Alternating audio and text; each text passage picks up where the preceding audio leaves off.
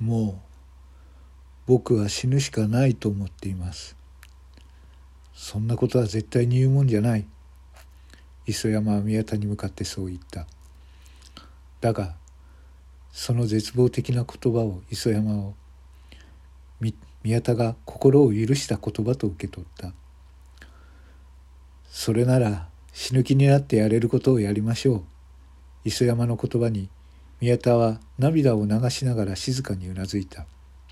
そして重い口を開きボソボソとでもはっきりと話し始めた。宮田から発せられる言葉はまさに救いのない話だった。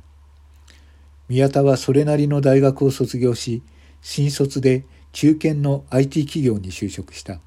しかし所属した部署のリーダーのパワフル悪がすごくまだ自分に自信があった宮田はそれに反発した。そのことで新卒社員の宮田は会社での居場所をなくしてしまった。宮田自身も新天地を求めてその会社を退社した。しかしすぐ見つかるだろうと思っていた再就職先は新卒社員就職後すぐに辞めてしまったことで印象が悪くどこも採用はしてくれなかった。大学を卒業して長く定職に就かないことに毎日両親からも責められ続け家でも居場所をなくしていた。宮田は必死に就職先を探した。そしてある日求人雑誌にひときわ目立つ求人広告を見つける。エコで人を笑顔にします。あなたがそのお手伝いをしてください。人々に喜ばれそして高収入。努力次第で独立も可能です。そう歌っていた会社それがインペアリアル商会だった。面接を受ければ即採用され宮田は小躍りしたがそれが地獄の始まりだった。仕事の内容は訪問による不用品の買い取りそういえば聞こえがいいが実際は恫喝的な押し買いだった。成績の上がらない宮田に対して会社は個人的な研修を行った。だがそれは精神論を植え付ける自己啓発セミナーのような内容なものでその研修費は150万円。勝手に会社が建て替えた形が取られ給与から転引きされた。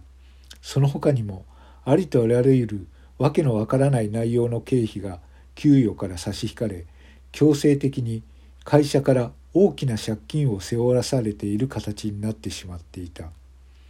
営業成績の上がらない宮田の手取りは8万円足らず。会社からは訳のわからない転引きが続いている。とても生活ができる収入ではなかった。生活のために借金は増えていく。そしてその金額は今や350万円になってしまっていた。会社を辞めたくても会社には借金がありそれを返さない限り退職することはできなかった。そんな生活がもう2年も続いている。まさに飼い殺しの状態だった。出口も逃げる場所もないんです。磯山は話を聞き終えるとしばし思案した。明日も訪問買い取りで人の家を回るんでしょ？ええ。それが仕事ですから。でも当てなどありません。ふんそれなら明日この人の家を訪ねなさい。君を救ってくれるはずだ。磯山は小さなメモを宮田に渡した。名前と住所がそこには書かれている。この方の家に行けばいいんですか？ああ、私が事前に君のことを伝えておく。この人ならきっと君の力になってくれるし、安全な解決策も見つけてくれるはずだ。本当ですか？ああ、約束する。だから死ぬなんてバカなことは考えるな。はい、わかりました。磯山の目には力が宿っていた。それは生きろという力強いメッセージが込められている。そして優しい眼差しだった。翌日の午前11時、宮田は磯山からもらった住所を地図アプリに入れいつものようにプロボックスに乗り込んだ今朝も白崎から「今日は絶対に日照150万こしらえてこい」できなきゃ強盗でもして金持ってこいよ。首根っこをつかまれてそう言われていた。いつもなら暗淡たる気持ちで乗り込む車だが今日は違っていた。自分には力になってくれる人がいる。それだけで宮田は生きる希望が湧いていた。どうにかできる気がする。希望を捨てちゃいけない。宮田は自分に言い聞かせていた。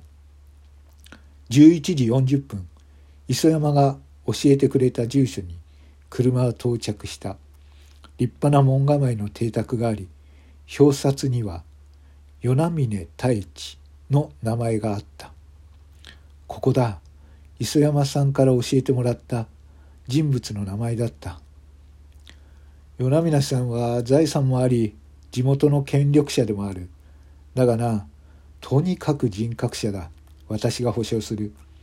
自分の私利私欲のために動く人じゃない。少し前までは若い反歴者を持つ人を構成させるために保護司や保護司もやっていた。未来のある若者をとにかく放っておくことができない人物でね。資材を投げ打ってでも未熟で不幸な若者を自立できるように構成させてきた人なんだ。きっと君を悪いようにはしない。磯山の言葉を裏付けるように立派なお屋敷できれいに剪定された庭の植木が見事だった。宮田は恐る恐るインターホンを鳴らした。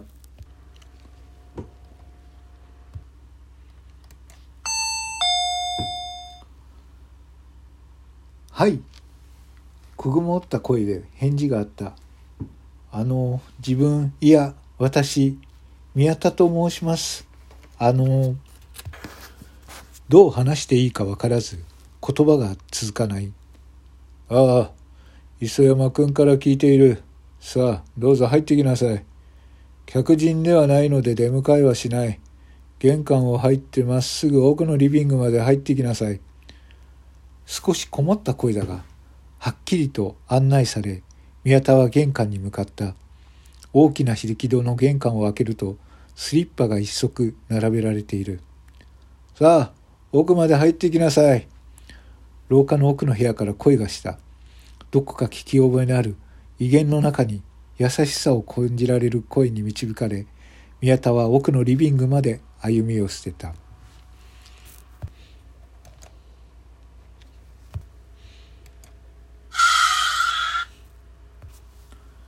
午後1時。ファミレスの駐車場に滑り込んだ黒いハイエースは白線を無視し乱暴に駐車した。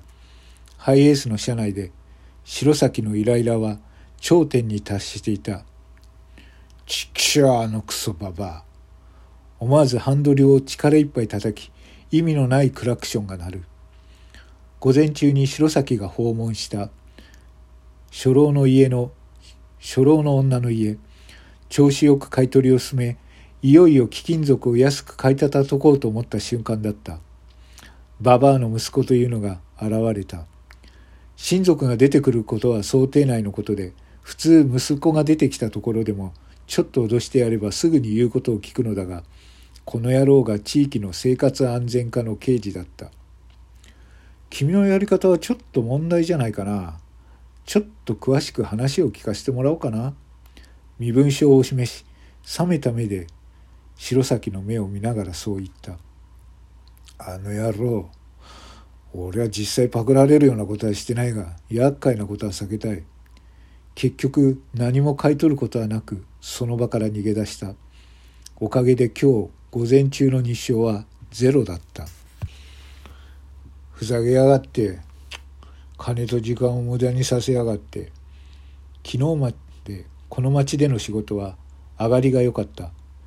今日でトータル1200万超えができると思っていたのに、思わぬ災難に見舞われた。他の奴らの上がりに期待するしかねえな。そう思いながら、グループ LINE に、午前中の上がりはどうだと一斉送信を送った。よくないです。5万円ぐらいです。すいません。午前中はタコです。午後頑張ります。すぐにでも何件のの返信が来たが、どれも芳しい返事はなかった。ん ?LINE の返信を確認しながら、白崎はあることに気がついた。いつもならすぐに返信だけが返してくる宮田からの返信がない。あの野郎、舐めやがって。宮田の LINE に直接脅しの言葉を送ろうとそした時だった。おい、白崎、350万こしらえてやったぞ。ありがたいと思えよ。現金で渡してやるから取りに来いよ。かっこ笑い。白崎は目を疑った。送信者はあの宮田だった。途端に頭に血が上った。あの野郎。そう思いながら LINE を打つ。てめえ、誰にそのセリフを吐いたのか分かってんのか？殺されてえのかおい。送信後、すぐに返信はなかった。そうだろう。泣いて謝ろうとしても許しはしない。さあ、許しを請う返信を送ってきてみろ。このタコ。そう思いながら返信を待った。分かってるよ。白崎のタコに言ってんだよ。金を渡してやるって言ったんだ。早くここまで来いよ。それともビビってこれねえのか？このタコ野郎。信じられない言葉とともに住所が示された地図のスクリーンショットが送られてきた。あの野郎ふざけやがってぶっ殺してやる。白崎は送られてきた住所をすぐナビに入れるとハイエースを発進させた。